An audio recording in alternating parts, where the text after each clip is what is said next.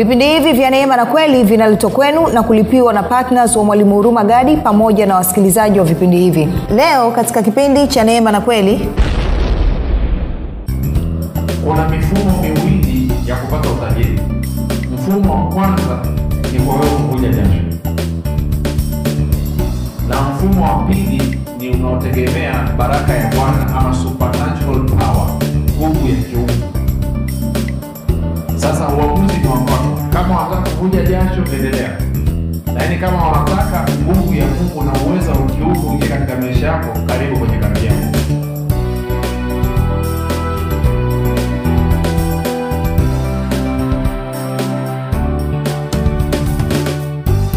Ni mapenzi ya mungu.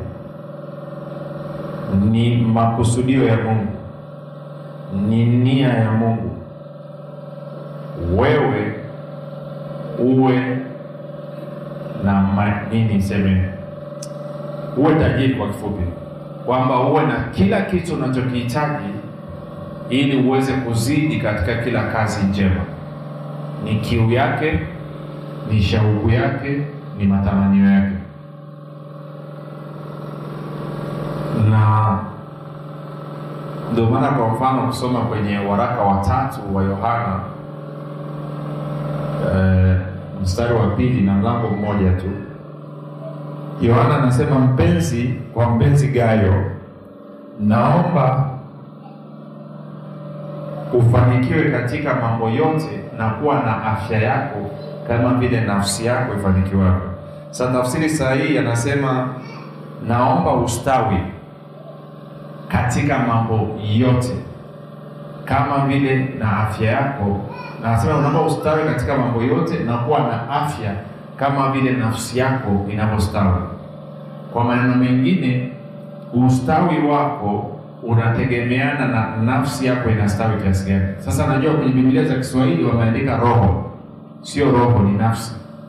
Na kwenye nafsi kama nakumbuka tuliona kuna fikra ama kuna akili kuna maamuzi na nini na hisia. Kwao kadri ufahamu wako unavyofanywa upya unavyozidi kufikiri kama kristo ndivyo na ustawi katika maisha yako utakapodhihirika. Na ndio maana huwa napata shida nikikutana na mtu ama watu ambao hawapendi neno la mungu wanataka wapate matokeo. Si siri iko kwenye wewe kubadilisha namna ambavyo unafikiri. Kwa hiyo mapenzi ya mungu kusudi la mungu nia ya mungu shauku yake ni wewe ustawi wewe ufanikiwe katika maeneo yote ya maisha yako. Unaelewana na kuthibitisha hilo alimtoa mwana wake wa pekee afe msalabani kwa ajili yako. Na warumi 832 anasema yeye ambaye hakumnyima hakumkatalia bali alimtoa mwana wake wa pekee akafa kwa ajili yetu sisi sote. Atakosaje pamoja na nini? Na kristo kutukirimia kutupatia vitu mambo yote? Kwa maneno mengine ujiulize swali hili. U... kati ya yesu na uponyaji wako yaani kumtoa yesu akafa kati ya mungu kumtoa mwanawake wa pekee akafa kwa ajili yako na kukupa wewe shilingi laki moja hivi na gharama kwake?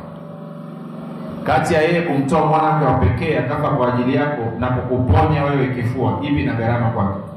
Si. Kumtoa mwanawake. Kwa kama anaweza kumtoa yesu mwanawake wa pekee maanake ni kwamba hakuna kitu kingine chochote ambacho unakitaka ama unakihitaji kutoka kwa mungu alafu akagoma ama akashindwa kukupatia si lazima mtizamo wako uwe sahihi. Kuna mifumo miwili ya kupata utajiri. Mfumo wa kwanza ni kwa wewe kuvuja jasho. Na mfumo wa pili ni unaotegemea baraka ya bwana ama supernatural power nguvu ya kiungu. Sasa uamuzi ni wakwako kama wanataka kuvuja jasho endelea. Lakini kama wanataka nguvu ya mungu na uwezo wa kiungu ingie katika maisha yako karibu kwenye kambi yangu unanielewa?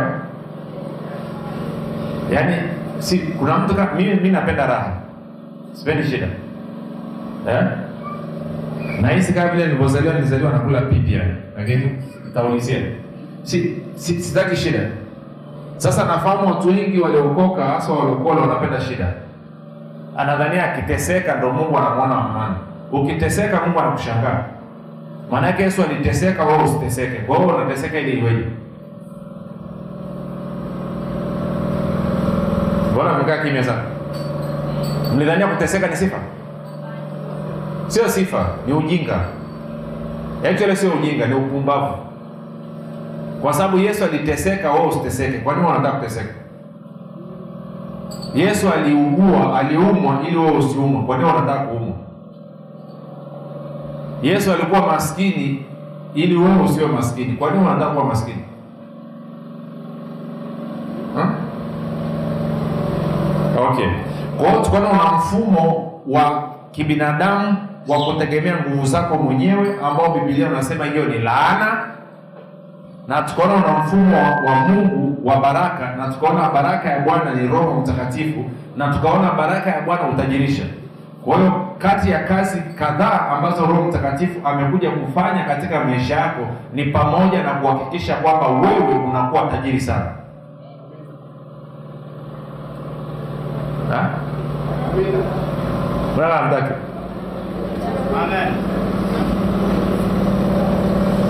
Okay, ngoja tujaribu. Hmm. Twenda Galatia mlango wa tatu.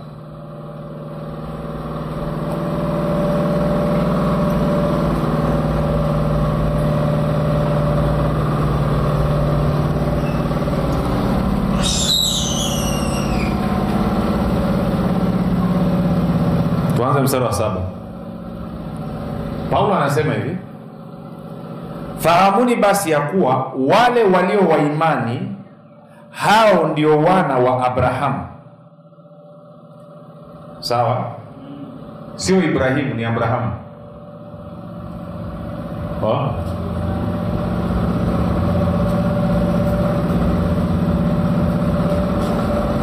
Kwa nini? Kwa sababu alikuwa ni Abraham, jina lake likaunganishwa na jina la Mungu la Yehova, kwa hiyo ukapata abraha ha, ni jina la Mungu Abraham, sio Ibrahimu.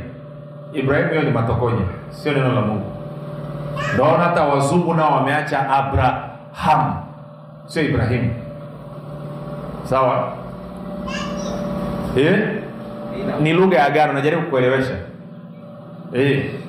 Ndio maana hata Sara sio Sara tunavyoandika S A R A, itakiwa iwe S A R A H. Ah, ni jina la Mungu.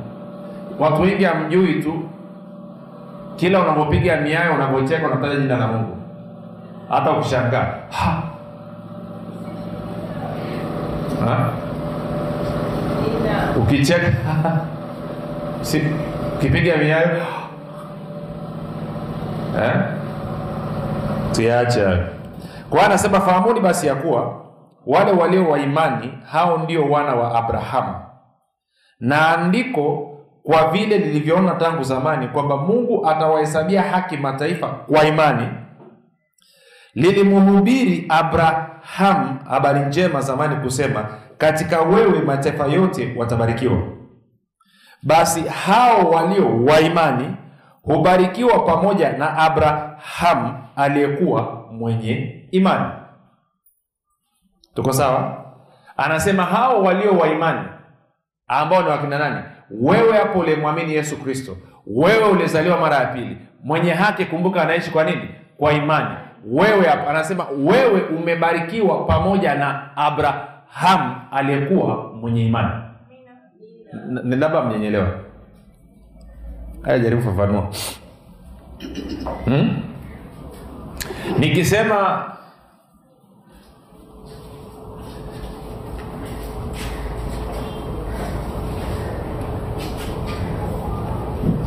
nilikuwa nimekwenda mjini na Baraka, si ndio?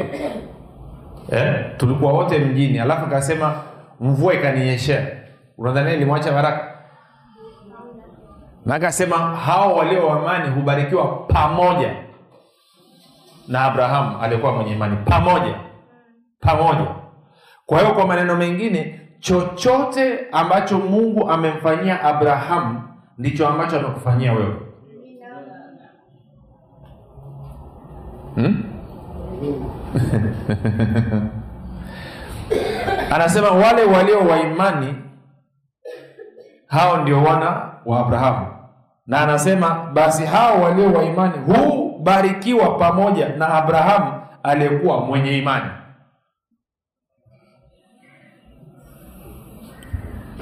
Hmm? Na mpo kama mjanisikia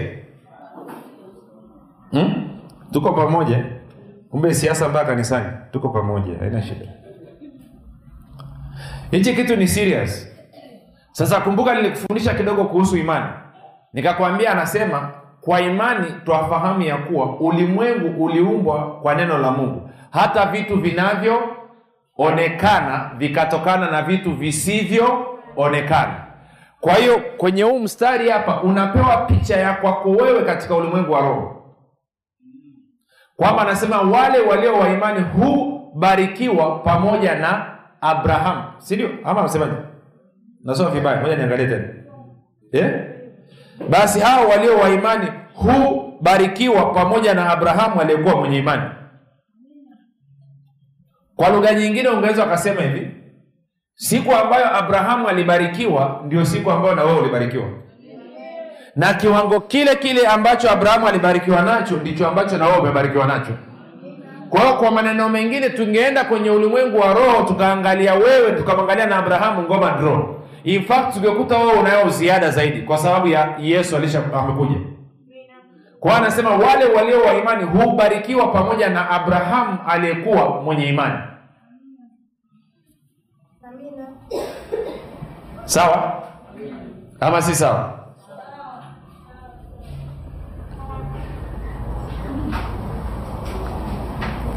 Kwa maneno mengine, chochote ambacho Mungu amemfanyia Abrahamu ndio amenifanyia mimi. Kwa hiyo, kwa maneno mengine, nina uwezo sasa wa kwenda kwenye neno nikaangalia maisha ya Abrahamu yalikuwaje kwa sababu ya hii baraka, alafu nikatumia hicho ambacho Mungu anasema kuhusu Abrahamu nikatengeneza picha ya kwangu. Kumbuka tulisema imani ni kuwa na nini? Na matumaini yenye uhakika na tukasema tumaini ni picha ambayo unaitengeneza kutoka katika neno la nani? Neno la Mungu, ikiambatana na nini? Na matarajio yenye shauku.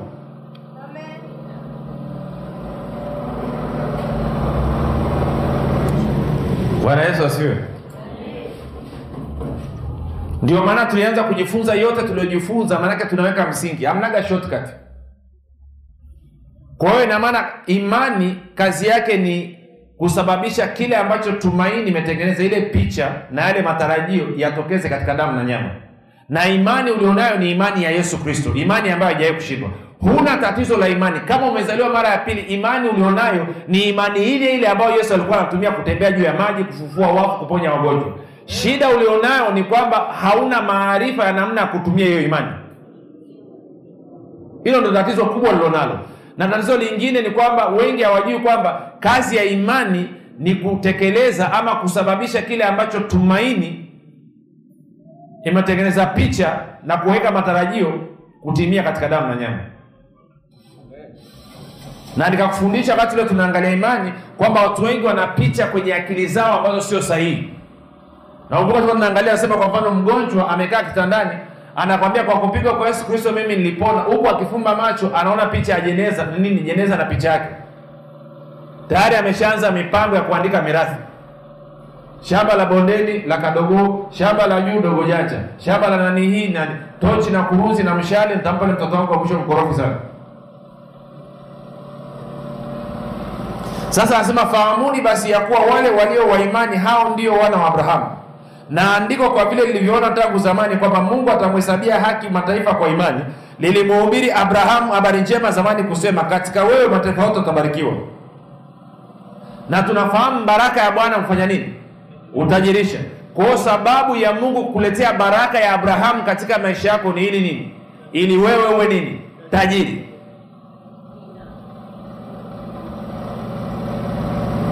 Inakuja kuja ama yakuja Eh. Okay. Kwa hiyo tisa anasema basi hao walio wa imani hubarikiwa pamoja na Abrahamu aliyekuwa mwenye imani.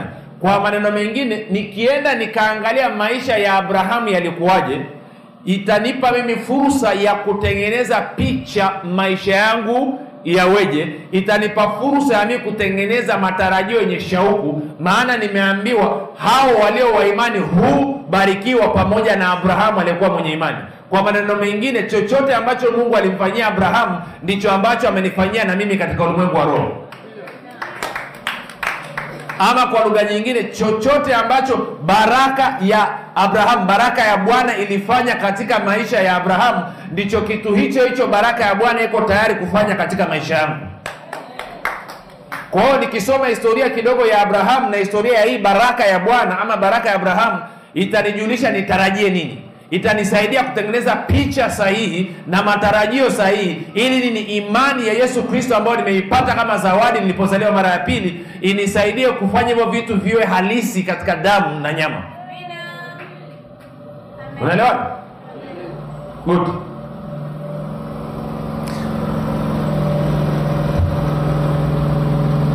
Sasa unakumbuka tukaangalia jana kwenye Warumi 8:18 no, Kumbukumbu la Torati 8:18 anasema bali utamkumbuka Bwana Mungu wako kwa kuwa yeye ndiye akupae nguvu za kupata nini?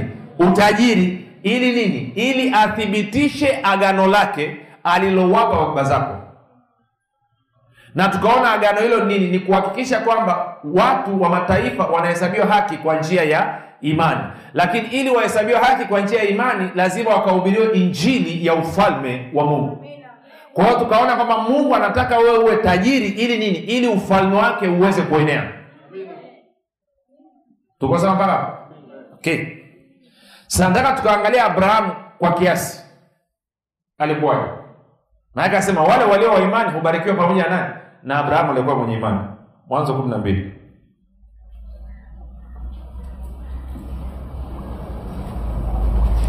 Tunaanza mstari wa kwanza mpaka wa tatu.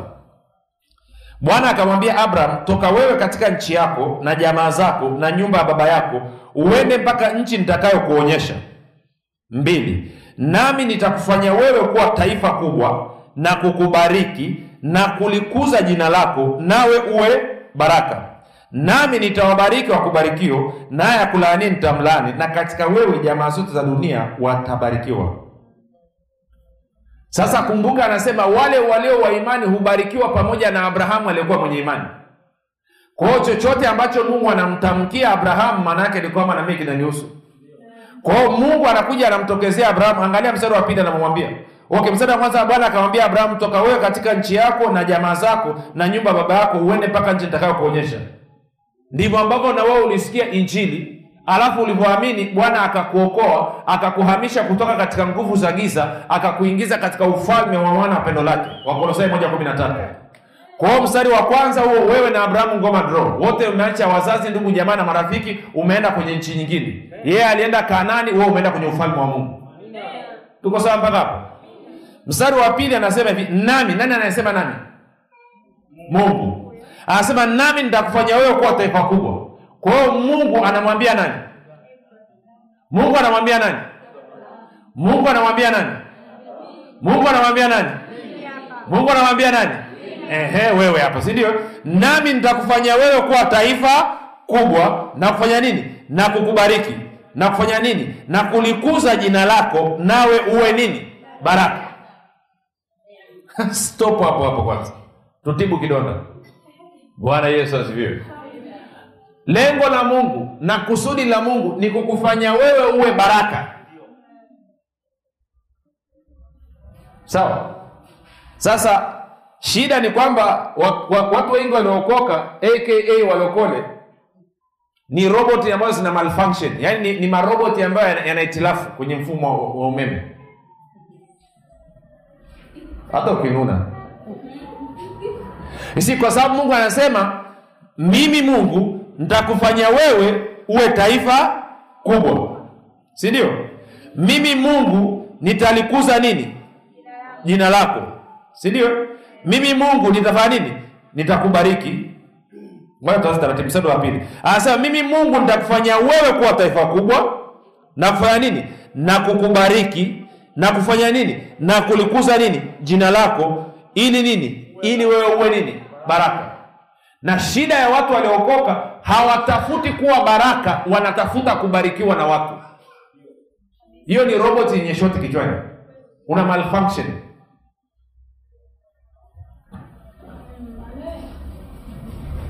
Hata msiponiunga mkono mungu amesema mi nasema nichokisema si hiyo ni shida nimeona kila siku watu waliokoka akilala akiamka anatafuta na yeye anatamani mtu aje anibariki mtu aje wewe umeitwa kuwa baraka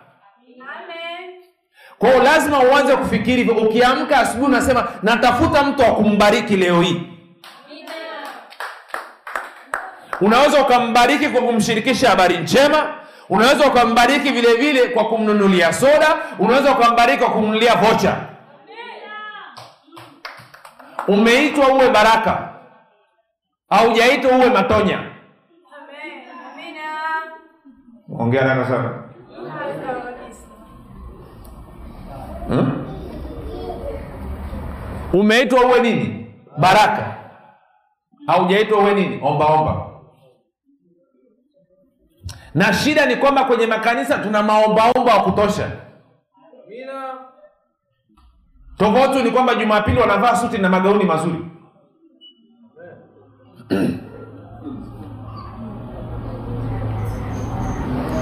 Sasa tabu kidonda nasaidia si utabasamu tu tukisafisha kidonda lazima tukichokonoe. Kwao anasema wewe mungu anasema nitafanya uwe taifa kubwa nitafanya jina lako liwe kubwa nitakubariki ili wewe uwe baraka. Hebu sema mimi ni baraka. Sema tena mimi ni baraka. Eh, naona baraka anafurahia kweli anasema mimi ni baraka kwa mbwembwe kabisa. Hmm? Shida ni kwamba unaweza kukuta anaitwa baraka lakini analia njaa kila siku. Sisemi uko hivyo. Tuendelee. Ni wazo tu. Sasa sikiliza anavyosema. Kwa ule mstari wa pili anasema nawe uwe baraka. Mstari wa tatu anasema hivi nami nitawabariki wakubarikio naye akulaanie nitamlaani.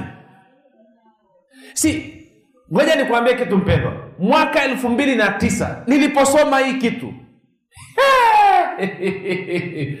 ndo nilipojua kwamba hakuna yeyote anayeweza kunidhuru kwa namna yeyote. Kwa mdomo wake kwa mikono yake kwa miguu yake. Eh, kama unaelewa bibilia wewe huwezi hulogeki. Acha kuangaika na wachawi sio saizi yako wewe ni mwana wa mungu. Wewe ni mfalme. Umeketi mkono wa kuume wa mungu unaangaika na wachawi. Wanga. Kwani unajidhalilisha namna hiyo? Isi anasema kwa sababu mchawi kazi yake nini? Anatafuta kukulani na mungu anasema nitamlaani atakaye kulaani ukisoma nehemia kumi na tatu mstari wa kwanza mpaka wa pili bibilia inasema balaam alipokuwa akilaani taifa la israel mungu akageuza ile laana kuwa baraka. Ndio maana tukutana na mtu mchawi unawambia ndugu sikiliza unavyolaani haitoshi laani mambo makubwa makubwa. Usilaani vitu vidogo vidogo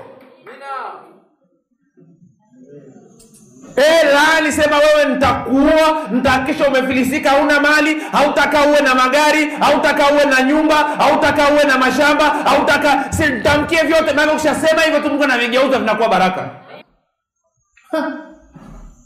Maana yake ni kwamba ndani yako wewe kunayo baraka ya kutosha kuhudumia dunia nzima wewe. Zaidi ya watu bilioni saba wewe unayo baraka ndani mwako ambayo inaweza ikawahudumia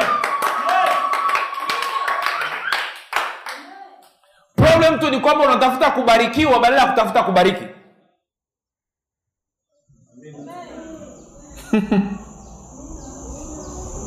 Wewe ni ngoma kubwa.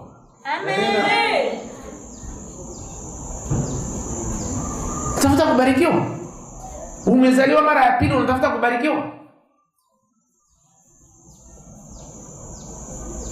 Tena mtu akanibariki si anavyokuja akakupa chochote anachokupa maanake nini? Huyu anajua biashara. Maanake anajua kabisa kwamba atakakubariki lazima mungu afanye nini? Oh, okay. Namba kumi na tatu. Na wengine wengine si tunakosa ujasiri. Mtu akija mgeni aka- akakupa kazi amekupa kazi amekupa biashara amekupa whatever. Mwambie ndugu kwa kuwa umekubali kunipa hii kazi mungu wangu mimi atakubariki mpaka utashangaa. Kwani usiseme sino neno linavyosema? Atakayekubariki nitambariki na wewe umeitwa kuwa baraka. Tamka hayo maneno. Lakini unaogopa kamkia katikati ya mguu kama nikisema isipotokea. Na ikitokea? Imagine ikitokea. Seriously imagine mtu nikupe mfano wa kawaida kabisa. Imagine mtu amekuita nyumbani kwake ukafyeke majani. Amekupa kazi siku hiyo. Na kwa sababu hiyo imekusaidia kupata ugali. Alafu namwambia ndugu nashukuru kwa kibarua ulichonipa. Kwa kuwa umenipa kazi ya kufyeka majani mungu wangu mimi atakubariki mpaka ushangae. Kitu cha kwanza atadharau atacheka. Alafu kesho yake kandarasi aliyokuwa anatafuta kutengeneza sijui barabara ya moram sijui nini amepata ya bilioni moja na nusu alafu akipata tu roho mtakatifu ambia ni kwa sababu yule jamaa alifyeka majani kwako.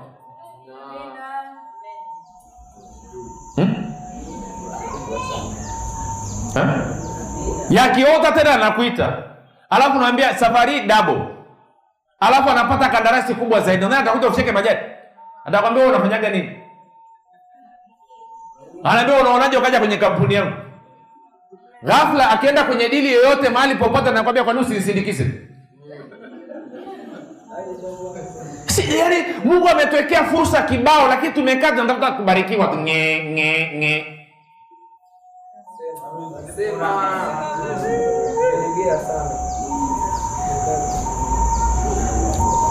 okay wengine anasema baraka baraka kitu gani? Okay. Tende mwanzo kumi na tatu. Mwanzo kumi na tatu kumbuka wale walio wa imani ubarikiwa pamoja na abraham alikuwa mwenye nini? Abrahamu alikuwa mwenye nini? Mwenye imani. Hapa anasema abraham akapanda kutoka misri. Yeye na mkewe na kila alichokuwa nacho na lutu pamoja naye. Mpaka wapi? Kusini. Naye abraham alikuwa ni tajiri kiasi gani? Kiasi gani? Naye abrahamu alikuwa nini? Ni tajiri sana wa nini? Wa mifugo na nini? Fedha na nini?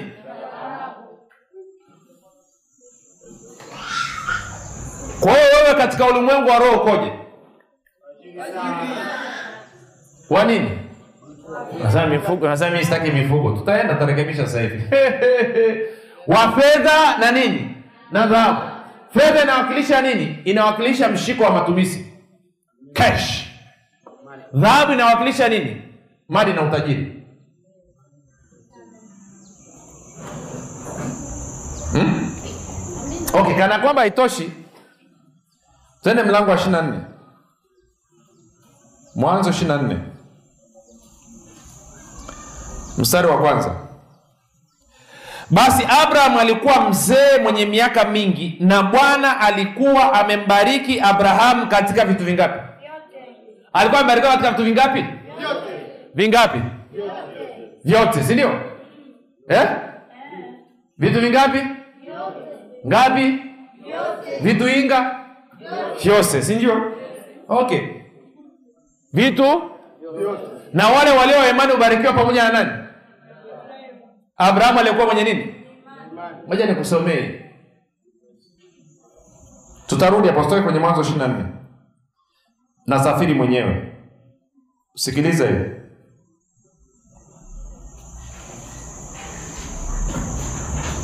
usitoke pale kwa mwanzo ishiri na nne.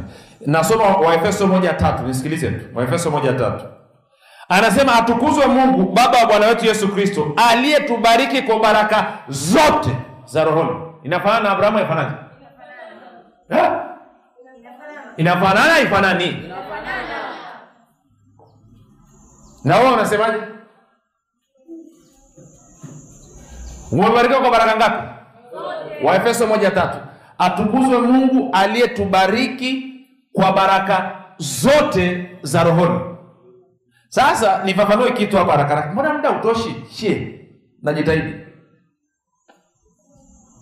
Wewe pengine ah, mimi mtumishi, mimi sitaki hiyo baraka ya rohoni, mimi naitaka mwilini. Kitu cha kwanza naonyesha jinsi ulivyo mbumbumbu.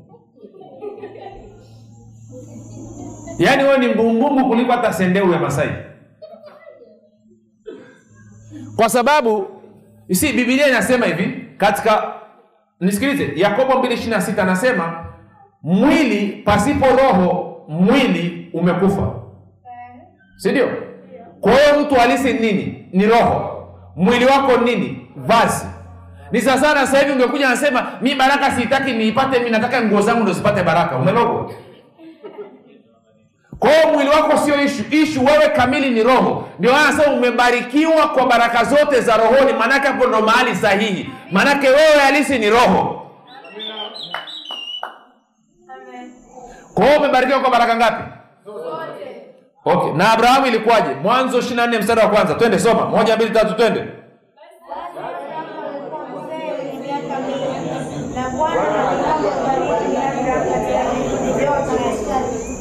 Katika vitu vingapi? Kwa hiyo na Abrahamu ngoma draw mpaka hapo. Kweli uongo? Kwa hiyo katika ulimwengu wa roho ukoje? Kumbuka, imani ni kuyataja yale yasiyokuwako kana kwamba yamekwisha kwako. Kwa imani twafahamu ya kuwa ulimwengu uliumbwa kwa neno la Mungu, hata vitu vinavyoonekana kwa macho vikatokana na vitu visivyoonekana. Vitu viko wapi? Viko rohoni. Kwa hiyo imani itahamisha kutoka rohoni kuja wapi? Mwilini. Na ndio maana imani nini? Ni uhakika wa nini? Wa matumaini ulionayo. Matumaini unayapata wapi? Toka kwenye neno la Mungu. Na imani inafanya nini? Inaamini kisha inasema. Wewe unasemaje? Si kuna wengine wanadhania ni sifa kila siku kwenda kupeleka matatizo kwa mchungaji ama kwa mtume, nabii, mwinjilisi, whatever, kiongozi wako anaitwa nini? Si unavyoenda kuongea matatizo yako, unachofanya nini? Kumbuka maneno yako yanaumba. Kwa hiyo mimi na matatizo, mimi na hivi, mimi na hivi, mimi na hivi, mimi na kwa kuwa naye ajui neno, anakubaliana na wewe kwamba una matatizo afu mnaomba. Okay, tuendelee.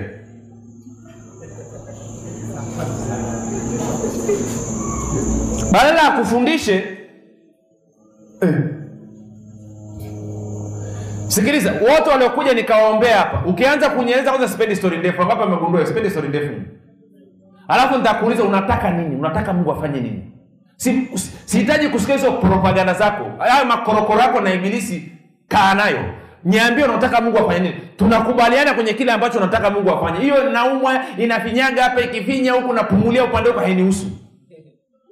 Si ukishaanza kuyasema unaumba, unasababisha, unaachilia mambo yale yale ulionayo.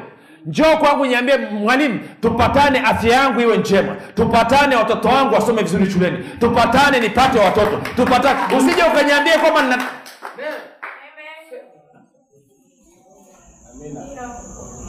hata Mkigoma. Mwanzo ishirini na nne tunamalizia mapema namna hiyo. E, si mvua inanyesha. Hmm. Mwanzo ishirini na nne Abrahamu ametuma mtumishi wake akamtafutia Isaka mke. Sawa. Kwa hiyo tuanze mstari ule wa thelathini na nne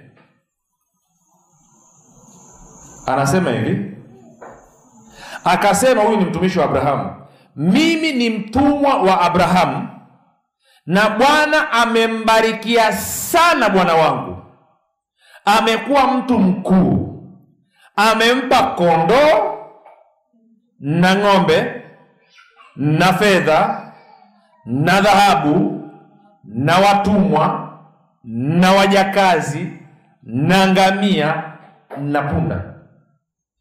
Sasa ngoja ni mnaitaka nini? Dafuru kwa Kiswahili mnaita ni kufanya nini? Kudafuru eh, kudafua eh, vua. Haya, kudafua dadavuru. Anasema hivi mstari wa 35, na Bwana amembarikia sana bwana wangu, amekuwa mtu mkuu. Sawa, amempa biashara. Kondoo na ng'ombe alikuwa anawakilisha biashara wakati ule. Kwa hiyo amempa nini? Biashara na nini na fedha, hela ya nini? Ya matumizi na nini na dhahabu, utajiri. Tuko sawa? Na nini na wafanyakazi wa kiume na wa kike, sawa, na usafiri wa luxury, ngamia. Zamani walikuwa wanasafiri wanatumia ngamia, alafu punda ni magari ya mizigo. Sasa zingatia, hajataja baskeli wala toyo.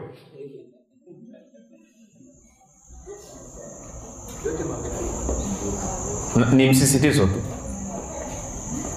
Kama unayo baskeli, Bwana akubariki, unaruhusiwa kupanda gredi. Kama unayo toyo, pia Mungu akubariki sana, unaruhusiwa kupanda gredi Eh, namna hiyo. Kwa hiyo maana yake nini? Nina uwezo sasa wa kukaa nikatengeneza picha nikamwambia Roho Mtakatifu nisaidie. Nimeambiwa mimi nimebarikiwa pamoja na Abrahamu aliyekuwa mwenye imani, na nimeangalia Abrahamu ulikuwa umemjaza mabiashara, ulikuwa umemjaza na hela za matumizi za kutosha na kuweza kusaidia wengine. Alikuwa amejaa dhahabu, alikuwa na vyombo vya usafiri, alikuwa na wafanyakazi wa kila aina. Nisaidie niweze kutengeneza picha sahihi katika akili yangu ili imani ya Yesu Kristo iliyo ndani yangu ianze kuleta hivyo vitu katika uhalisia. Kwa hiyo naanza kutengeneza sinema kichwani, na wote wanatengeneza sinema kichwani. Mbona niangalia sana mimi siwezi? Wewe tena wewe wewe ambao unaenda kazini unasema hivi alinionaje? Yana amendharau kiasi hicho. Ngoja turudi kanisani. Karibu karibu karibu. Nini kimbo? Kimbo shilingi elfu tatu na mia tano. Eh, unachukua moja unachukua mbili. Yeye mshenzi kweli. Amenisema vile vile watu.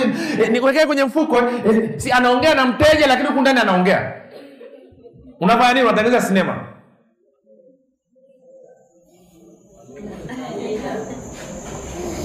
Hasa wakina dada sinema zao yani digito clear, yani haina cheka. Okay. Sasa kazi ya hii baraka inapokuja, twende tusome sehemu nikupeleke pap pap, alafu tutaenda mahali. Turudi Wagalatia tatu tena.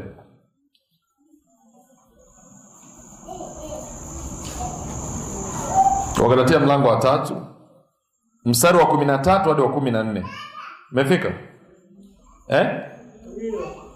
Eh? Kristo alitukomboa kutoka katika laana ya torati, kwa kuwa alifanywa laana kwa ajili yetu, maana imeandikwa, amelaaniwa kila mtu akikuwa juu ya mti, ili kwamba baraka ya Abrahamu iwafikilie mataifa katika Yesu Kristo, tupate kupokea ahadi ya Roho kwa njia ya imani. Kwa baraka ya Abrahamu tunayo, sawa? Sasa ngoja nikuonyeshe kazi ya hii baraka ya Abrahamu, kazi mojawapo tu, nikuonyeshe sehemu mbili hivi. Twende Mwanzo tena ishirini na nane. Nakumbuka Yakobo amelamba mbaraka wa ndugu yake Esau, si ndio? Esau ana hasira, kwa hiyo Yakobo inabidi aingie mitini. Sasa tunaanza Mwanzo ishirini na nane mstari ule wa kwanza, tutasoma mpaka mstari ule wa tatu na mstari wa nne. Basi Isaka akamwita Yakobo akambariki, akamwagiza akamwambia, usitwae mke wa binti za Kanani, ondoka uenende mpa, eh, Padan Aram mpaka nyumba ya Bethueli baba ya mama yako, ukajitwalie huko mke katika binti za Laban ndugu wa mama yako. Tatu, na Mungu Mwenyezi akubariki, akuzidishe na kukuongeza, ili uwe mkutano wa makabila. Sasa sikia ule mstari wa nne, uone baraka ya Abrahamu inafanya nini. Akupe mbaraka wa Abrahamu wewe na uzao wako pamoja nawe, upate kuirithi nchi ya kusafiri kwako Mungu aliyompa Abrahamu. Sasa naomba nisome kwenye tafsiri ya, ya, ya neno. Kuna kitu nataka ukione pale, anasema na akupe wewe na uzao wako baraka aliyopewa Abrahamu upate kuimiliki nchi unayoishi sasa kama mgeni, nchi ambayo Mungu alimpa Abrahamu. Tuko sawa? Sasa naomba unisikilize, sina muda, tutakueleza haraka haraka. Wagalatia tatu kumi na sita anasema baraka zilitamkwa kwa nani? Ahadi ilitamkwa kwa Abrahamu na mzao wake ambaye ni Kristo. Mstari wa 29 Wagalatia 3:29 anasema kwa kuwa wewe umekuwa mali ya Kristo, wewe umekuwa mzao wa Abrahamu na mrithi sawasawa na ahadi. Tuko sawa? Tuko sawa? Sasa Warumi 4:13 inasema hivi, ahadi ile ya kwamba Abrahamu na mzao wake atakuwa mrithi wa ulimwengu alipewa kwa ahadi inayopatikana kwa imani. Kwa hiyo ina maana Abrahamu aliahidiwa kurithi nini? Ulimwengu. Tuko sawa? Nanisikia lakini na kwa kuwa wewe ni mzao wa Abrahamu, kwa kuwa umemwamini Yesu Kristo, maanake ni kwamba wewe sehemu yoyote unayokwenda ni sehemu ambayo baba yako Abrahamu alipewa ahadi na Mungu kwamba itakuwa ya kwake, na kwa maana hiyo baraka ya Abrahamu iliyoko juu ya maisha yako kwa sababu ya Yesu Kristo itakachofanya ni kukusababisha wewe umiliki hilo eneo. Sijaeleweka? Wai, nasikia lami, mamimi, memen, munyumunyu. Sikiliza,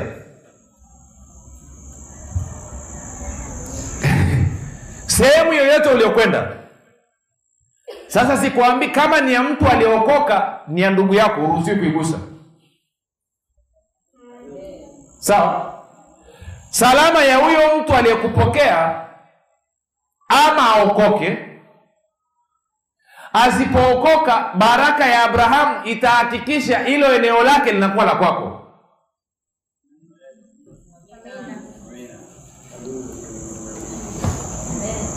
Mimi Bwana Yesu nilikwambia hawawezi kuamini wala hawatakaa waamini. Si unaona sasa? Nilikwambia Bwana Yesu. Si unaona nimeshangaa? na kufundisha kazi ya hii baraka baraka. Kwa nini Yesu aende mpaka afe amwage damu, kisa tu anataka kuletea baraka ya Abrahamu? Hii baraka ya Abrahamu ina umuhimu gani? Kumbuka Yesu ni mfalme wa wafalme, lakini mfalme ambaye ana ardhi ni mfalme gani huyo? Huyo ni tapeli, na ili apate ardhi anaipata ardhi kupitia wewe. Kwa hiyo ndio maana ni lazima wewe upate ardhi na mali. Hakuna taifa lisilokuwa na ardhi, lisilokuwa na watu, lisilokuwa na mali. Kwa anasema mbaraka wa Abrahamu ukuwezeshe wewe kumiliki ardhi ambayo umekaa ugenini, kwamba kama ungeenda sehemu kufungua biashara, I sijui unaita kimara mwisho, sijui unaita sabasaba, sijui unaita nini, maanake ni kwamba unaanza na kaduka kamoja, hata kama nikakupangisha, kwa kuwa aliyekupangishia hajaokoka, linakuwa la kwako. Mungu anakutajirisha, baraka inakufanikisha mno mpaka unamnunua. Ukimaliza yeye unanunua kulia, alafu unanunua kushoto, alafu unanunua kulia, alafu unanunua kushoto, alafu unanunua kulia, alafu unanunua kushoto. Baada ya muda, hao wote ambao hawajaokoka inabidi waje kwako kuomba kupanga. Si ndio, Ndo baraka ya Abrahamu inavyofanya kazi, ndo lengo lake. Wewe ilikuja nini? Ilikufanya uifanye wewe mlokole? Katika vitu ambavyo haifanyi ni kufanya mtu kuwa mlokole, haiwezi. Maana ili uwe mlokole lazima wewe unaumwa afu umechapika. Na baraka ya Abrahamu utajirisha. Kwa hiyo haviendani. Hata ukinuna. Nimechoshwa mimi na Wakristo waliokoka wanakumbatia umaskini wakati cha kuwatajirisha wala sio wenyewe, ni baraka ya Abrahamu iliyoko katika maisha yao. Kwa hiyo anasema hii baraka, sikia anamwambia, anasema na akupe wewe na uzao wako baraka aliyopewa Abrahamu, upate kumiliki nchi unayoishi sasa kama mgeni. Kwa hiyo popote wewe ukienda, any place baraka ya Abrahamu iliyo katika maisha yako, baraka ya Bwana itahakikisha unamiliki hilo eneo.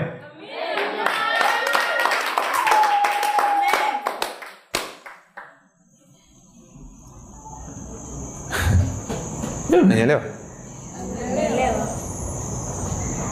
Okay. wengine wanaanza kuwaza historia yeye unajua mimi sasa kumbuka anasema bwana akupe mbaraka wa abrahamu wewe na wazao wako. Kwa hiyo ni yakobo na watoto wake. Si ndio? Ama sio hivyo okay ngoja tuangalie mtoto wake mmoja akiwa na hii baraka ya abrahamu nini kilitokea? Naye anajua jamaa anaitwa yusufu. Yusufu ni mtoto wa nani eh?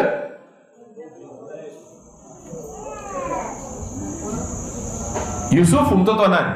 Wa yakobo ama israeli? Ita vyote unavotaka kuita. Ngoja tusome historia yake kidogo. Tuangalie yeye na hii baraka ya bwana. Hii baraka ya abrahamu nini kilitokea?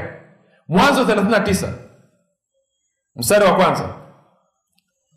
Anasema basi yusufu akaletwa mpaka misri naye potifa akida wa farao mkuu wa askari mtu wa misri akamnunua mkononi mwa hao wa ishmaili waliomleta huko. Bwana akawa pamoja na yusufu. Naye akastawi. Naye alikuwa katika nyumba ya bwana wake yule misri bwana wake akaona ya kwamba bwana yu pamoja naye na ya kuwa bwana anafanikisha mambo yote mkononi mwake. Yusufu akaona neema machoni pake akamtumikia naye akamweka awe msimamizi juu ya nyumba yake na yote yaliyomo akayaweka mkononi mwake yusufu. Ikawa tokea wakati alipomweka yusufu awe msimamizi juu ya nyumba yake na vyote vilivyomo bwana akabariki nyumba ya yule misri kwa ajili ya yusufu. Mbaraka wa bwana ukawa juu ya vyote alivyokuwa navyo katika nyumba na katika shamba akayaacha yote aliyokuwa nayo mkononi mwa yusufu wala hakujua habari za kitu chochote chake ila hicho chakula alichokula tu. Nisikilize hakuna hapa mwenye hali mbaya kama yusufu. Yusufu wakati anapelekwa misri kumbuka ndugu zake wamemsaliti. Kapoteza baba na mama kana kwamba hayo machungwa yatoshi. kwa wale wasiojua. Watumwa walikuwa wauzwa na nguo wanauzwa uchi. Kwa hiyo yusufu anakwenda kwa pontifa amekwenda uchi wa mnyama ndo kitu pekee, yaani hakuwa na kitu kingine chochote zaidi ya minyororo aliyokuwa nayo. Sasa niambie nani kati yenu hapa hali yake ni mbaya namna hiyo? Nani? Sasa anasema bwana alikuwa na yusufu. Bwana ni nani? Roho mtakatifu na roho mtakatifu ndio baraka ya nani? Ya abrahamu kwa hiyo anasema anasema mstari wa pili.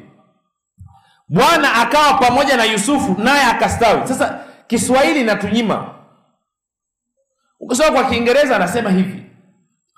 The lord was with joseph and he was a successful man. Sasa sijui pasa anasaidia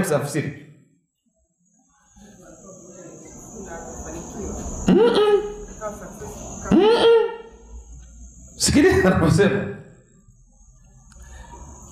Anasema the lord was with joseph and he was a successful man.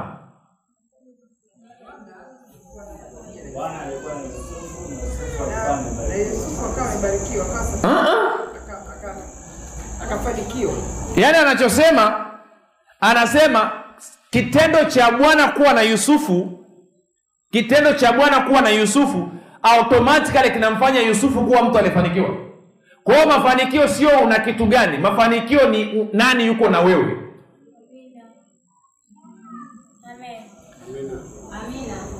Oh, oh. naona watu hawajaipata hiyo. Yeah? sikiliza mafanikio maana anasema successful. Kufanikiwa sio una vitu vingapi. Kufanikiwa ni nani yuko na wewe kwa hiyo kwa kuwa bwana ambaye ni roho mtakatifu alikuwa na yusufu bibilia inasema yusufu alikuwa ni mtu aliyestawi. Yusufu alikuwa ni mtu aliyefanikiwa. Kumbuka ndo ameingia tu nyumbani kwa pontifa hana kitu. Hana heshima ni mtumwa. Lakini kwa kuwa bwana yuko pamoja naye anaitwa nini? Anaitwa mtu aliyefanikiwa mtu aliyestawi. Sasa nauliza wewe unaye roho wa bwana? Hauna. Bwana yuko na wewe? Kwa hiyo wewe ni mtu uliyefanikiwa ama hujafanikiwa lakini kufuatana na wewe unasema hujafanikiwa kwa sababu hauna vitu. Si mentality yako lazima ibadilike. You have to change it. Si baraka ustawi mafanikio sio vitu. Vitu ni uthibitisho wa kwamba wewe umebarikiwa. Si baraka sio vitu.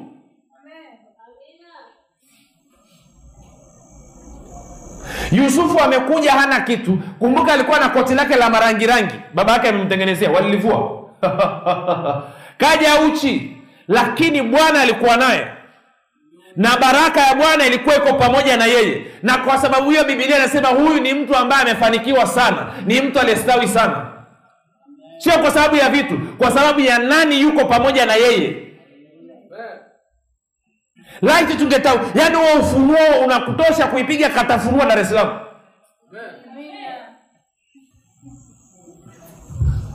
okay. Najua mnataka mpaka muone vitu haina shida. Sasa sikiliza. Anasema sasa huwa anatoaga mfano huu. Pointifa akamchukua yusufu akampa bustani ya nyuma ya nyumba. Hii ni, ni picha zangu kichwani sasa iko kwenye Biblia. wewe nisikilize. Sababu ni kijana alikuwa na miaka kumi na saba yusufu. Kajamaa kakaanza kulima bustani za nyuma ya nyumba. Ghafla spinach sehemu ambayo spinach ilikuwa haitoki, spinach ikaanza kuwa vichaka kabichi kubwa kuliko vichwa viwili vya mwanadamu. Nachozungumza kwenye banda la kuku aliokuwa amepewa as, asimamie ghafla kuku wanataga mayai sita kwa siku. Sasa unajua ni, ni picha zangu tu kichwani. Kwa hiyo yusufu anaangalia nani pointifa anaangalia anasema mm, kila siku kuku hapa alikuwa anagombana na watu. Kuku hawataji. Huyu jamaa tangu ameanza kusimamia kuku anatoa mayai mpaka imepitiliza. Angalia kule nyumba kulikuwa hakuna rutuba. Angalia maspinach yanayotoka. Angalia kabichi zinazotoka. Huyu kijana huyu ana kitu cha kiziada. Sasa kumbuka hawa ni watu wa zamani walikuwa wanaamini kwenye supernatural. Kwao anaanza kutafiti kwamba mungu wako hebu nieleze wewe. Wewe kule kule kule kule kwenu kanani kule mlikuwa mnaabudu nini? Asa tunamwabudu mungu wa waibrania kwa potifa anachanganya hesabu anasema inawezekana huyu mungu alienaye huyu kuna kitu kuna kitu. Kwa anafanya majaribio. Anasema hebu lile shamba la kule bondeni yakamia lile la mahindi utaenda kusimamia wewe kwanzia msimu huu. Shamba ambalo lilikuwa linatoa gunia mia sindio ama tuchukulie basi gunia elfu. Yusufu anakabidhiwa zinatoka gunia elfu kumi na mbili. Tukileta hesabu ya baba yake nini? Kipimo ya moja kwa mia. Babu sindio nakumbuka isaka akapanda akavuna moja kwa mia. Sindio kwa hiyo kama eka alikuwa anatoa gunia kumi yusufu ukimpa anatoa gunia ngapi? Mia. Kwa kwenye eka mia mara mia. Gunia elfu kumi sindio pontifa anashika kichwa huyu kijana ana kitu huyu. Anaamua anasema biblia inasema alipoona bwana anafanikisha vitu vyote mikononi mwa yusufu pontifa akachukua kila kitu chake akaamua kikae chini ya yusufu. Bibilia inasema alipochukua kila kitu akaweka chini ya yusufu anasema mbaraka wa bwana ukaja ukakaa juu ya vitu vyote kwenye nyumba ya, ya nani? Ya potifa bwana akafanikisha vitu vingapi? Vyote. Anasema pontifa hakujishughulisha na kitu chochote isipokuwa kukaa mezani na kugonga vyuks ndio isipokuwa kwa habari ya chakula chake sio kulima chakula kwa habari ya kukaa mezani na kushambulia kuku na samaki. Kwa hiyo pontifa alikuwa na kazi ya kula tu nao kinachomfanikisha hivyo nini? Ni mbaraka wa bwana ambao umekuja juu ya nyumba yake kwa sababu ya yusufu. Hii kitu ilifanya kazi mno mpaka mke wa pontifa akamaindi akasema mbona ukunyeka mi chini ya yusufu? Ntajiweka mwenyewe. Okay najua ilivyokuwa. Wewe umeweka vitu vyote chini yake alafu mimi umenikatalia kwa nini? Haya nisikilize kitu pontifa alivyoweka vitu vyake vyote chini ya yusufu mbaraka wa bwana ukaja nini? Okay piga picha hii. Yusufu pia ni picha ya kristo. Kwa hiyo wewe ukimruhusu kristo akawa bwana juu ya vitu vyako vyote mbaraka wa bwana unakaa juu ya vitu vyako vyote na njia mojawapo ya kumleta yesu kama bwana kwenye uchumi wako ni pamoja na nini? Zaka na matoleo.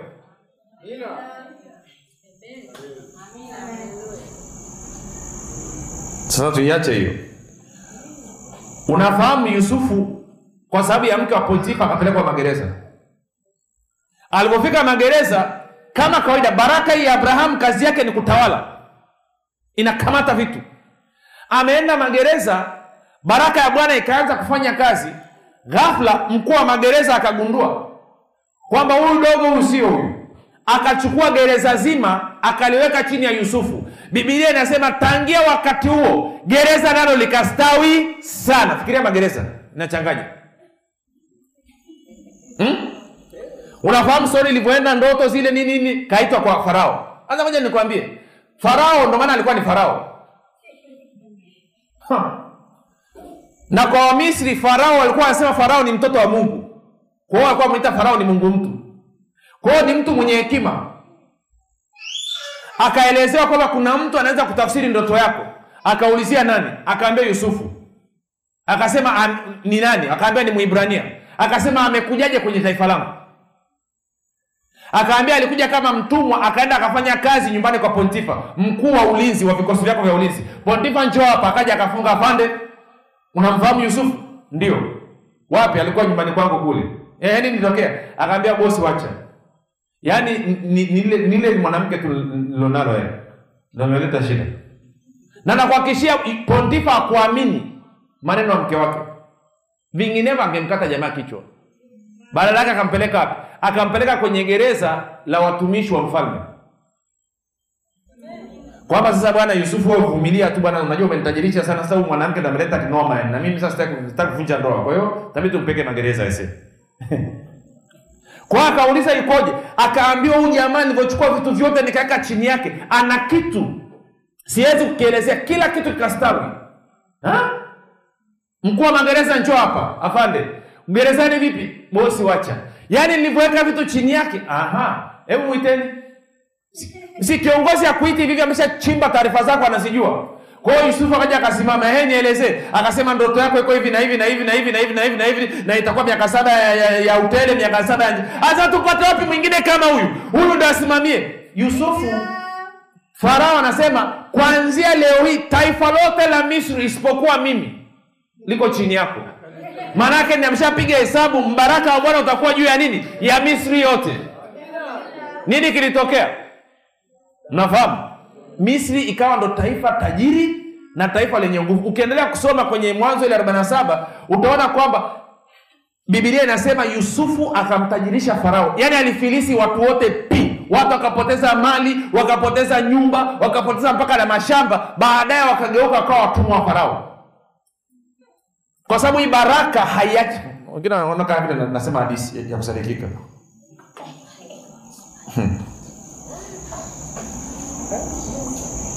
hivi bado mpo? Eh?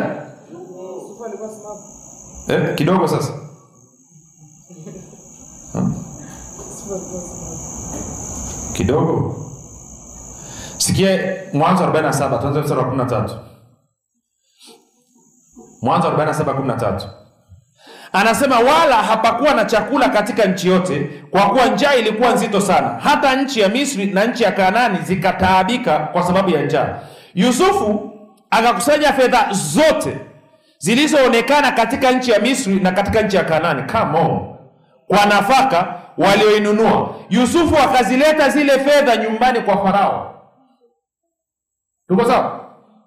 Ama tuko sawa? Sasa moja ni, ni, nifanye twist nyingine. Farao huyu sio farao ile alipambana na musa. Huyu ni farao mzuri. Ama mjui historia? Huyu sio ramsi yule alikuwa kimeta. Huyu ni farao mzuri sawa? Kwa hiyo huyu farao yusufu ni picha ya yesu kristo farao ni picha ya mungu. Kwa hiyo mungu amechukua ufalme mamlaka yote mbinguni na duniani amepewa yesu. Kwa hiyo yesu ana kazi ya nini? Ya kuhakikisha utajiri wote fedha na dhahabu ni mali ya Bwana, vitu vyote vinarudi kwa mungu. Na yesu anapiga hiyo kazi kupitia wewe. Kama una kwa hiyo chochote unachokisoma hapa nataka nikuoshe baraka ya abrahamu inavyofanya. Kazi yake ni kusanya.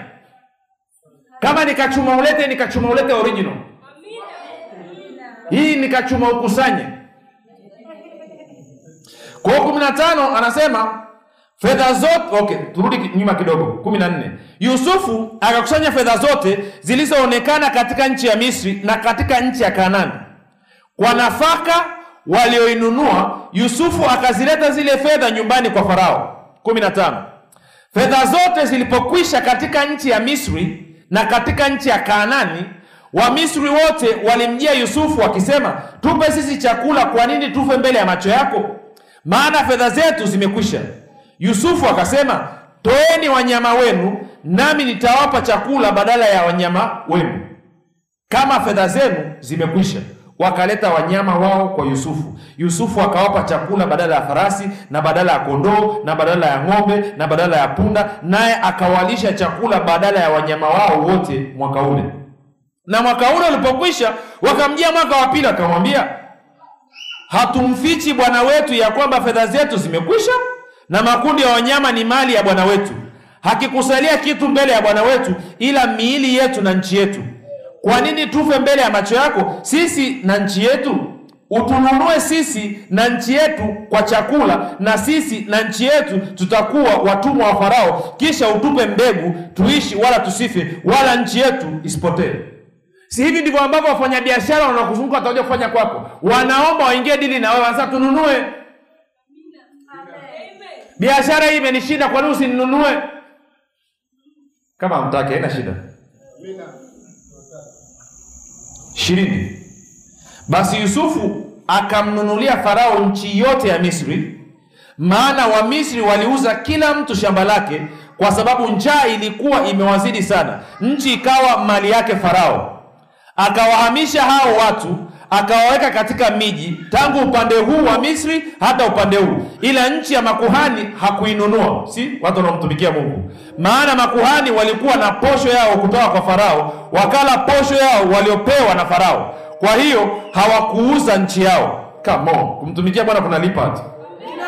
Yusufu akawaambia watu angalieni nimewanunua leo. Ninyi na nchi yenu kuwa mali ya farao. Basi mbegu zenu ni hizi zipandeni katika nchi. Itakuwa wakati wa mavuno mtampa farao sehemu ya tano na sehemu nne zitakuwa zenu wenyewe. Kuwa mbegu za nchi na chakula chenu na chakula chao waliomo nyumbani mwenu na chakula cha watoto wenu. Wakasema umetulinda hai na tuone kibali machoni pa bwana wetu nasi tutakuwa watumwa wa farao. Kwa hiyo maanake ni baraka ya bwana ni kwenda watu wote wanaokataa kuokoka inaongeza kuwa watumwa mbona kama mtaki ama ni too much? Unasema ni mungu wa namna gani huyo? Ni mungu wa mbinguni baba yake na yesu kristo. Edha huko upande wake ama anakutupa nje. Basi eh, amnaga demokrasia? Kwa hiyo baraka ya abrahamu imeletwa kwako. Sasa tunaiachiliaje? Jana tuliona kwa njia ya maombi. Ngoja nikuonyeshe njia nyingine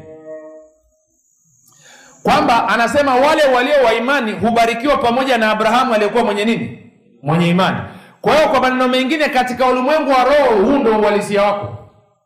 Si unapohamia kwenye kijiji ama kwenye mji ukakaa na watu ambao wamekuzunguka hawajaokoka na hawataki kuokoka kumkubali yesu kuwa bwana mwokozi wa maisha yao maana yake ni kwamba mungu anaona maeneo yote yale ni ya kwako shida ni kwamba wewe hauoni malaika wanaona hivyo ibilisi na washikaji zake wanaona hivyo mungu anaona hivyo. Ambaye haoni ni wewe. Ndio maana nimetumwa hapa nije nikuonyeshe. Sasa tunaanzaje kuhamisha haya mambo? Hmm. tene mwanzo kumi na nne. Sasa naomba unisikilize kwa makini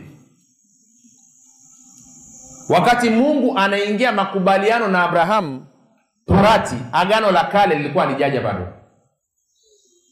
Zingatia hilo. Na ukisoma warumi mlango wa nne ama tufanye hivi twende kwanza warumi mlango wa nne. Sababu namjua ibilisi akosi hila.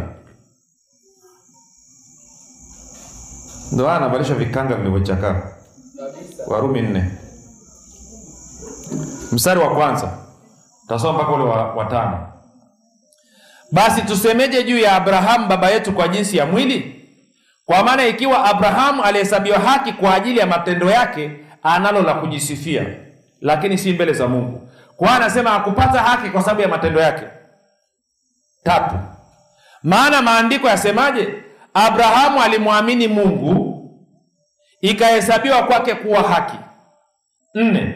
Lakini kwa mtu afanyaye kazi ujira wake hauhesabiwi kuwa ni neema bali kuwa ni deni. Lakini kwa mtu asiyefanya kazi bali anamwamini yeye ambaye amehesabia haki asiyekuwa mtaua imani yake mtu huyo imehesabiwa kuwa haki. Kwa maneno mengine anasema abrahamu alihesabiwa haki kwa neema. Kila kitu ambacho abrahamu alikuwa anafanyiwa na mungu ni kwa sababu ya neema. Tuko sawa? Okay. Baada ya kusema hayo twende mwanzo kumi na nne sasa unafahamu lutu ametekwa? Nakumbuka story. Lutu amekuja ametekwa. Abrahamu akatoka na vijana wa nyumbani kwake. Nadhani biblia inasema vijana mia tatu sijui na nane ama mia tatu kumi na nane. Akaenda au ni, yani ni vijana wa nyumbani kwake. Fikiria huja alikuwa na wafanyakazi wangapi? Kaokota vijana wachache tu mia tatu kumi na nane hapo. Akasema tuende tukamwokoe lutu piga wale wafalme akawamaliza kabisa. Sasa tuanze mstari wa kumi na saba. Mwanzo kumi na nne kumi na saba. Abrahamu aliporudi kutoka kumpiga kedolaoma na wale wafalme waliokuwa pamoja naye mfalme wa sodoma akatoka amlaki katika bonde la shawa la shauri nalo ni bonde la mfalme 18 na melkizedeki mfalme wa salemu akaleta mkate na divai naye alikuwa kuhani wa mungu aliye juu sana akambariki akasema abraham na abarikiwe na mungu aliye juu sana muumba mbingu na nchi.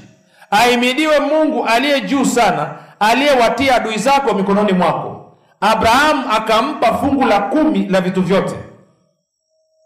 Nisikilize vizuri. Huyu melkizedeki ukisoma kwenye waibrania mlango wa saba anasema melkizedeki ni nani ni kristo. Tuko sawa? Kwa hiyo ina maana wakati abrahamu ameshinda vita vile melkizedek anakuja ana mkate na mvinyo. Ikiwa ni ishara ya nini? Kazi ya msalaba. Mwili wangu na damu yangu. Kwa hiyo abrahamu anashirikishwa gospel good news. Kwamba wakati unakuja kupitia wewe jamaa zote za dunia watabarikiwa kwamba kupitia wewe na mzao wako watu watahesabiwa haki kwa imani. Na kwa maana hiyo watu wote watatajirishwa kupitia wewe. Wewe na nani? Na mzao wako. Na wewe ni mzao wa nani? Wa abrahamu. Kwa hiyo wakajadili kwenye hichi kikao wakati wanajadili walikuwa wanajadili historia ya abrahamu pamoja na wewe. Kwa hiyo wewe ulikuwa kwenye kikao. Kamjenyelewa haina shida. Anasema abrahamu akachukua fungu la kumi la vitu vyote. Akampatia nani? Melkizedeki melkizedeki alikuwa nani?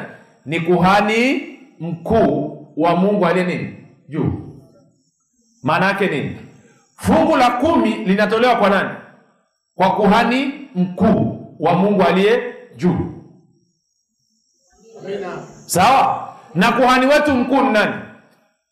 Yesu kristo kwa hiyo unapotoa fungu la kumi lazima uamini kwa moyo wako na useme kwa mdomo. Umkabidhi. Sawa. Ukishafanya fanya maombi yako uko chumbani nyumbani kwako mwenyewe unajua chukua fungu lako la kumi. Peleka kwa mchungaji. Amina. sawa? Sawa? Ama si sawa.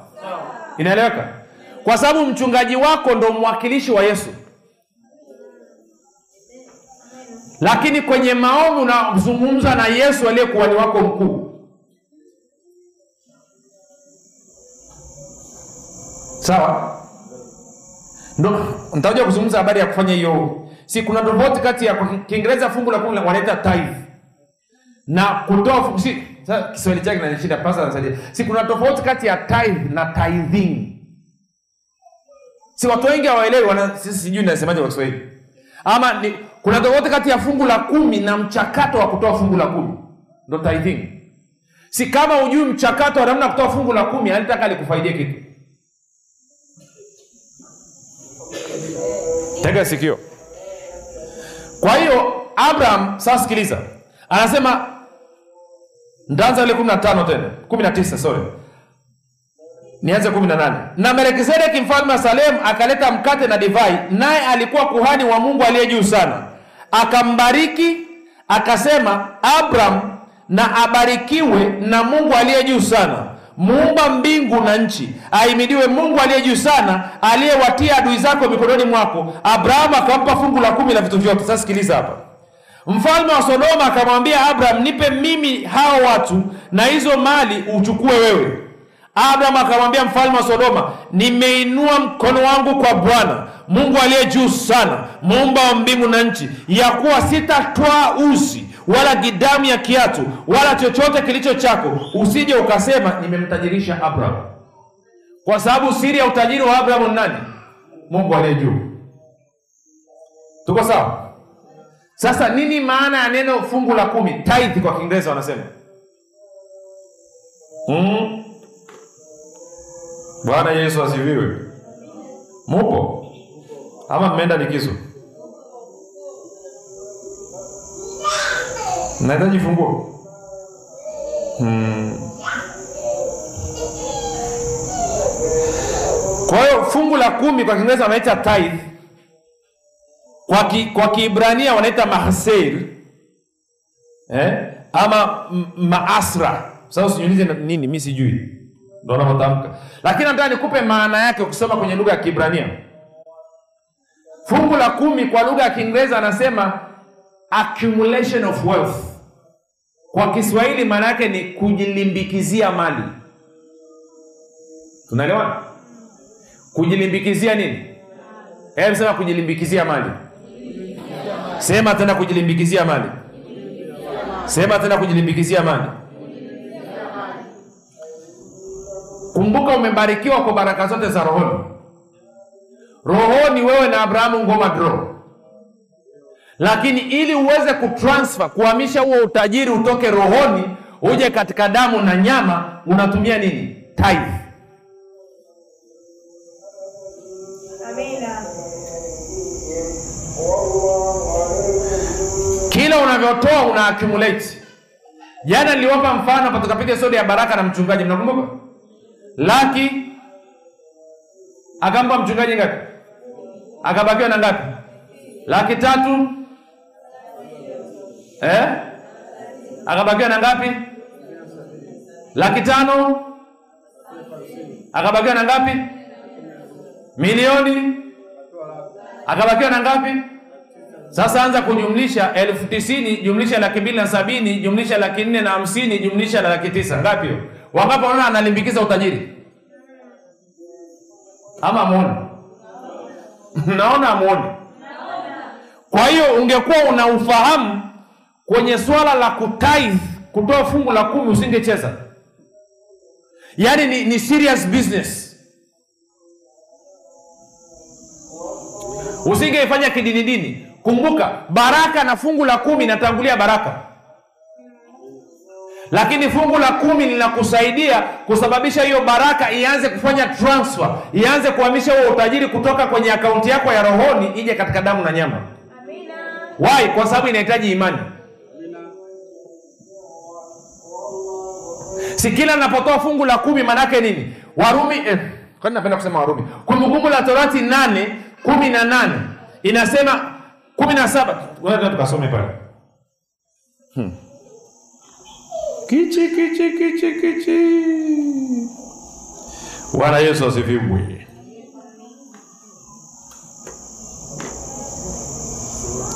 Kumbukumbu la torati nane.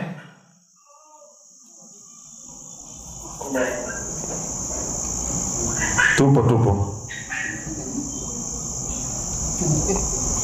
Tunaanza mstari wa kumi na saba. Anasema hivi hapo usiseme moyoni mwako nguvu zangu na uwezo wa mkono wangu ndio ulinipatia utajiri huo. Bali utamkumbuka bwana mungu wako maana ndiye akupae nguvu za kupata nini? Utajiri. Ili alifanye imara agano lake alilowapia baba zako kama hivi alilowapa baba zako kama hivi leo. Maana yake nini? Anasema njia mojawapo ya kutambua kwamba mungu ndiyo chanzo cha utajiri wangu ni kufanya nini ni kutoa fungu la kumi.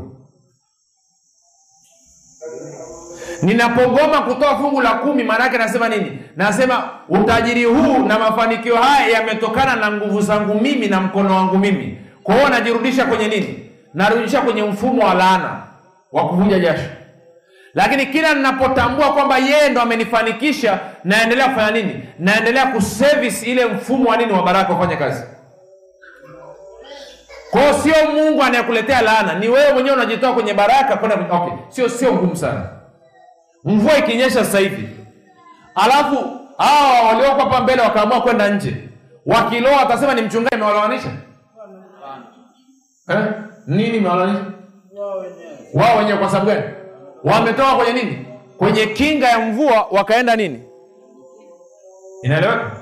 Kwa na mungu amekuleta kwenye baraka ya abrahamu wewe mwenyewe kwa akili zako zisizojaa nyungunyungu unaweza ukaamua kutoka kwenye hiyo nafasi ukarudi kwenye laana. Kwa hiyo kila napotoa fungu la kumi nasema hakika natambua kwamba mungu wewe ndio umenipa nguvu za kupata utajiri. Wewe ndio chanzo cha utajiri wangu.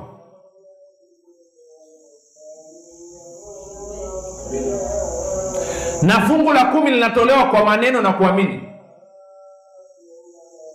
swala hapa sio kiasi gani.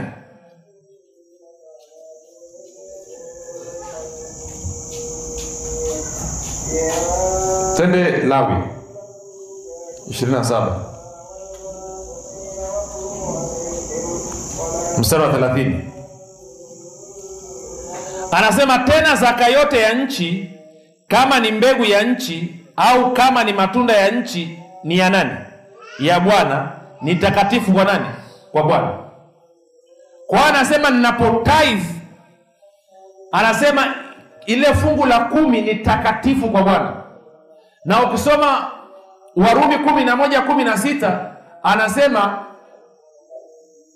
limbuko likiwa takatifu na donge lote pia linakuwa nini? Takatifu kwa hiyo napochukua fungu la kumi nikampa bwana maanake ni kwamba hela nyingine zote zilizobakia zinakuwa takatifu na kwa maneno zinakuwa ni mali ya mungu ibilisi athubutu kugusa. Inaeleweka? Ama eleweka eh? zingatia sitoi ili nipate. Tayari mi nimeshabarikiwa na kila kitu. Lakini ninatoa kuthibitisha kwamba ninaamini chanzo cha utajiri wangu ni mungu aliye hai kwamba ni baraka ya abrahamu katika maisha yangu ndio inayonitajirisha na kwa sababu hiyo fungu la kumi linasababisha nianze kwa accumulate nilimbikize mali Amina.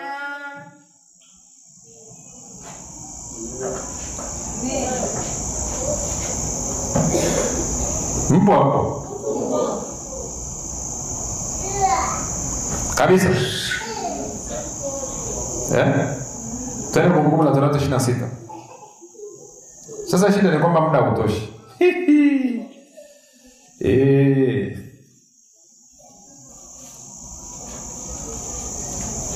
Ndafanyaje? labda ntamwomba basi. maombi nifundishe jumapili eh? Nini Watu wajifunze Jumapili. wale ambao wapo si shauri yao wana viburi kwa sababu wanazo Lakini kukwenda kusalimia ndugu jamaa na marafiki hospitali wanaenda. Yesu ni bwana. Okay moja tu mtakapofanya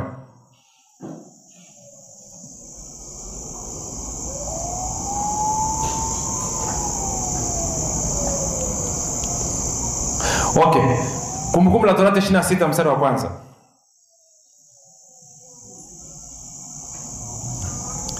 na itakuwa ukiisha kuingia katika nchi akupayo bwana mungu wako iwe urithi na kuimiliki na kukaa ndani yake twaa malimbuko ya ardhi utakayoyavuna katika nchi akupayo bwana mungu wako ukayatie katika kikapu ukaende hata mahali pale utakapopachagua atakapopachagua bwana mungu wako ili alikalishe jina lake huko. Ukamwendee kuhani atakaye kuwapo siku zile ukamwambie ninakiri leo kwa bwana mungu wako ya kuwa nimeingia katika nchi bwana aliyowaapia baba zetu ya kwamba atatupa. Naye kuhani atakipokea kikapu mkononi mwako akiweke chini mbele ya madhabahu ya bwana mungu wako nawe ujibu nawe ujibu ukaseme mbele za Bwana Mungu wako, baba yangu alikuwa Mwarami karibu na kupotea, akashuka Misri, akakaa huko ugenini, nao ni wachache hesabu yao, akawa taifa kubwa huko, yenye nguvu na watu wengi. Wamisri wakatuonea, wakatutesa, wakatutumikisha utumwa mzito. Saba, tukamlilia Bwana Mungu wa baba zetu. Bwana akasikia sauti yetu, akaona na taabu yetu na kazi yetu na kuonewa kwetu. Bwana akatutoa kutoka Misri kwa mkono wa nguvu na kwa mkono ulionyoshwa na kwa utiisho mwingi na kwa ishara na kwa maajabu, naye ametuingiza mahali hapa na kutupa nchi hii, nchi ijayo maziwa na asali.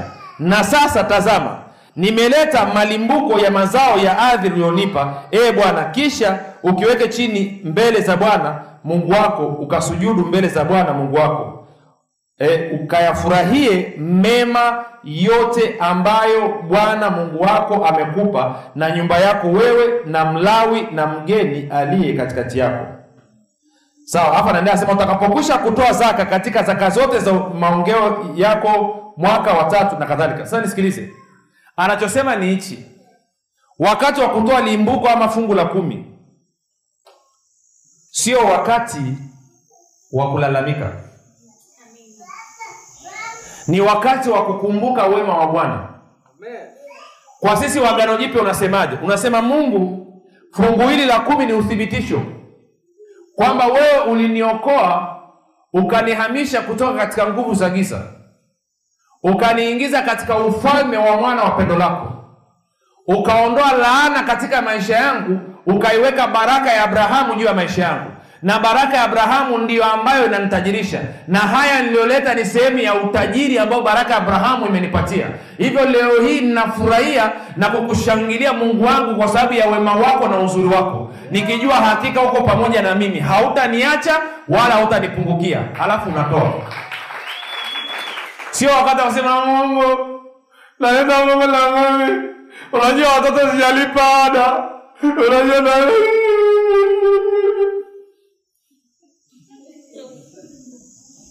Inaeleweka? Ama eleweka? Ha? Sasa moja, nimalizie kwa kusema hivi. Kwa kuwa pasta amesema Jumapili niendelee na hili somo, siwezi kuendelea tena.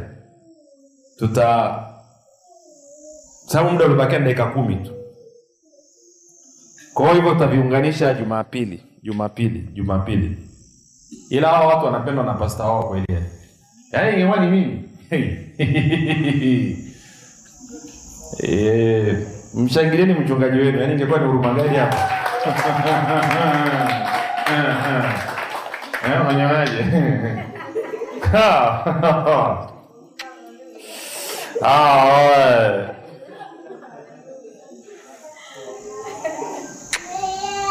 Hayo watu wana bahati sana. Tuendelee. Hao nisikilize.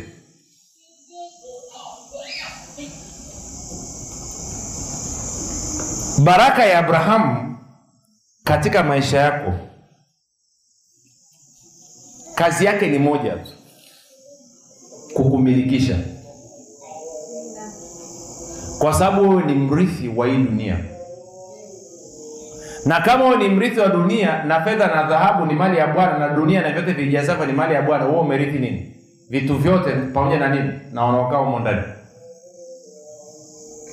Lakini kuna utaratibu ambao Mungu ameuweka ambao lazima ufuatwe ili nini? Ili hiyo baraka ya Abrahamu iweze kufanya na kuleta matunda. Unasema vipi? moja nikuonyeshe kitu kimoja cha mwisho. Yusufu, tena nikuonyeshe kwenye Mwanzo 18 nitakuwa mstari wetu wa mwisho. Mwanzo kumi na nane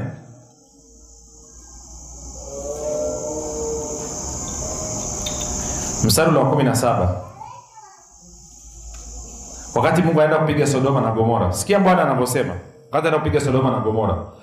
Bwana akanena, je, nimfiche Abrahamu jambo hili nifanyalo, akiwa Abrahamu atakuwa taifa kuu hodari, na katika yeye mataifa yote ya dunia watabarikiwa kwa maana nimemjua ya kwamba atawaamuru wanawe na nyumba yake baada yake waishike njia ya Bwana, wafanye haki na hukumu, ili kwamba Bwana naye amtimizie Abrahamu ahadi zake. Kwa hiyo anasema najua Abrahamu atafundisha Isaka, atawafundisha na kina Yakobo na kina Yusufu. Kwa hiyo hawa watu walikuwa wamefundishwa njia za Bwana, walikuwa wanazielewa kinagaubaga, walikuwa wanajua utaratibu wa Bwana, na ndio kitu ambacho tunajaribu kujifunza. Amina. Kila sehemu ina utaratibu. Kwa Mungu kunao utaratibu. Tuko sawa? Tuko sawa? Tuko sawa? Tuko sawa? Tusimame, tusimame, tusimame.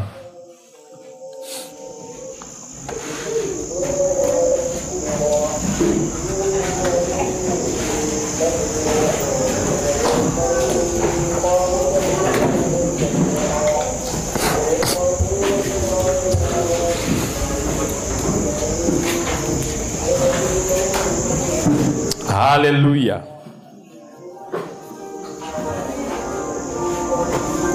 Nataka tuombe kwa dakika chache. Si mwaka mwaka elfu mbili na kumi na moja nikaenda sehemu moja inaitwa Chalinze. Kuna sehemu inaitwa wanaita ah, shasahau jina tena. Chalinze, Chalinze, Chalinze mzee, inaitwa Chalinze mzee kuna wapendwa wako pale, baba mmoja na mama mmoja, ni watumishi wa Bwana, wana huduma yao pale, ndo tunajuana kwa mara ya kwanza. Alafu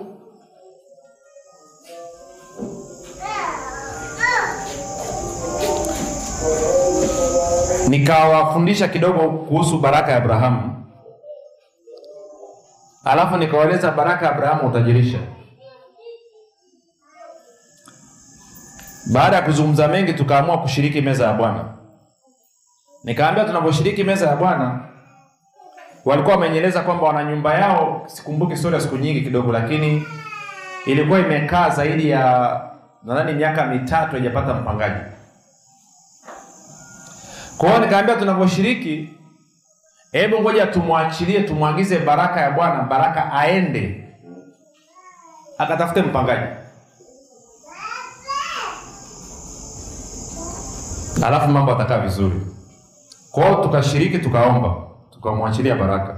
Kwa nini kushiriki? Kwa sababu mwili na damu ya Yesu Kristo ndio uthibitisho wa baraka yenyewe. In fact, ha, sijui sasa, shida kama ratiba ni nyingi, ingewezekana labda, sijui labda tungeshiriki, si shiriki Jumapili, sijui kama ingewezekana, ama i- i- imam na ratiba tofauti. Eh, tungeweza kushiriki labda Jumaa, lakini sasa watakuja na watu wa uchochoroni ambao watawaamini wanaviziaga. Ah, ndo shida hii. Yaani Mtanzania na chakula bwana, hiyo ni chakula cha mwilini cha kiroho. Kujifunza hataki. Ukiwaambia wataombea wataponywa, wanakurundikana hapo kanzi, tazani nzi kwenye kinyesi.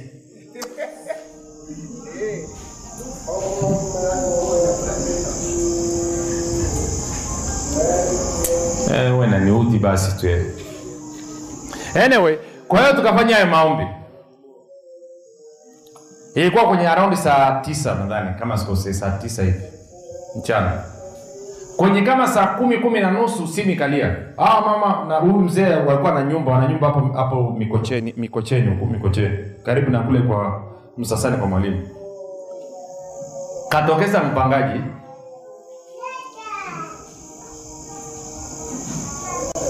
sio tu kwamba yuko tayari kuchukua ile nyumba, lakini anataka achukue ile nyumba kwa mkataba wa miaka mitatu, alafu hela ambayo anawalipa, hela ambayo alikuwa wanafikiria wao ni ndogo. Chukulie kama alikuwa anafikiria shilingi mia tano, yule mtu yuko tayari kutoa shilingi mia nane alafu analipa ya miaka mitatu. Lakini sio hivyo tu, na ile nyumba anaitengeneza vizuri. Kwa hiyo sasa wanasema hiyo keshi nilete hela keshi mkononi ama keshi nitumbukize kwenye benki. Hiyo ndio kazi ya baraka ya Bwana. Sasa sasa hivi nataka tuiachilie iende kwenye maisha yetu, ikaanze kuleta mambo yote, yaani ikashughulika na uchumi, si ndio? Eh, ikaanze kuleta upenyo na kama unahitaji hela, unahitaji ada mtoto, unahitaji mtaji, unahitaji kazi, unahitaji biashara, unahitaji nini, tuiachilie iende. Nyie mnasemaje? tuko sawa? Kwa hiyo mtaomba alafu wote tutaingia na wewe utaomba kivyako vyako wakunena kwa lugha utanena kwa lugha. Ukinena kwa lugha inapendeza zaidi. Kama uwezi utaomba hivyo hivyo utafyatua maneno kwa kiswahili kama kawaida haina shida. Anasikia tu. Si ndio baba katika jina la yesu kristo tumejifunza kuhusu baraka ya abrahamu. Tumeona kwamba wale walio wa imani hubarikiwa pamoja na abrahamu waliokuwa kwenye imani. Na kwa kuwa baraka hii iko ndani yetu na iko juu ya maisha yetu saa hii baba tunaomba. Tunasema tunaomba baraka ya abrahamu iingie kazini sasa hivi.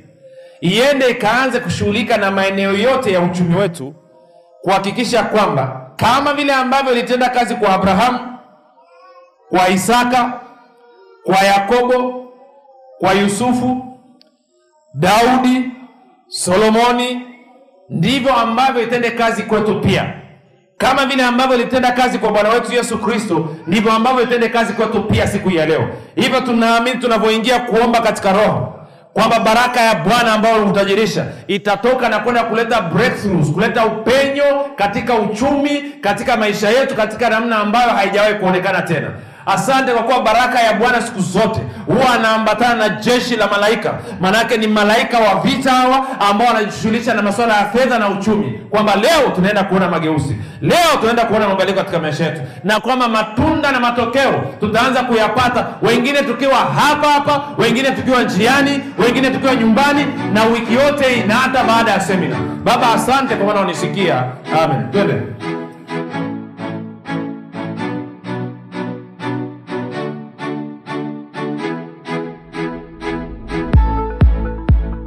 mwalimu urumagadi anapenda kuwashukuru wanafunzi wote wa kristo waliotii sauti ya mungu na kufanya maamuzi ya kuwa patna wa vipindi vya neema na kweli kwa njia ya redio. Kama hujafanya maamuzi ya kuwa patna wa vipindi vya neema na kweli haujachelewa bado. Kwani mungu amefungua mlango mwingine kwa mwalimu urumagadi. Ewe mwanafunzi wa kristo amua leo kumuunga mkono mwalimu urumagadi katika kuhakikisha vipindi vya neema na kweli vinawafikia watu wengi zaidi kwa kwa kutuma sadaka yako ya upendo ya kiasi chochote kupitia namba empesa 764 5242 ama airtel mane 7895242 ama tigo pesa 6735242 nitarudia mpesa namba 7645242 airtelmane namba 7895242 tigo pesa namba 6735242